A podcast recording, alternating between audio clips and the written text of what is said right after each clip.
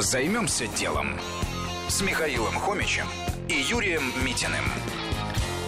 Бизнес на конвертах для новорожденных. Эта история началась, когда основательница бизнеса Микки Мама Вера Шкурина была беременной. При выписке из роддома ребенка нужно заворачивать в конверт или в одеяло. Если за рубежом можно было найти интересные конструктивные решения и расцветки, то в России об этом никто не думал.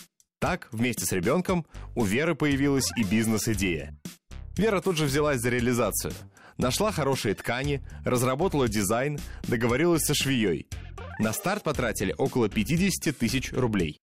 Первые партии были небольшими, 8-10 конвертов. Но уже даже на таком масштабе было понятно, спрос явно превышает предложение. Пробная партия была быстро распродана через созданную группу ВКонтакте. Стоят отечественные конверты около 4000 рублей. Более дорогие варианты из итальянских тканей – около 7 тысяч. Многие не экономят на таком важном событии, как появление малыша. Что было дальше? Бизнес рос не сразу. Однажды компания была на грани закрытия, но ребята собрали все деньги, рискнули и вложились в рекламу под Новый год.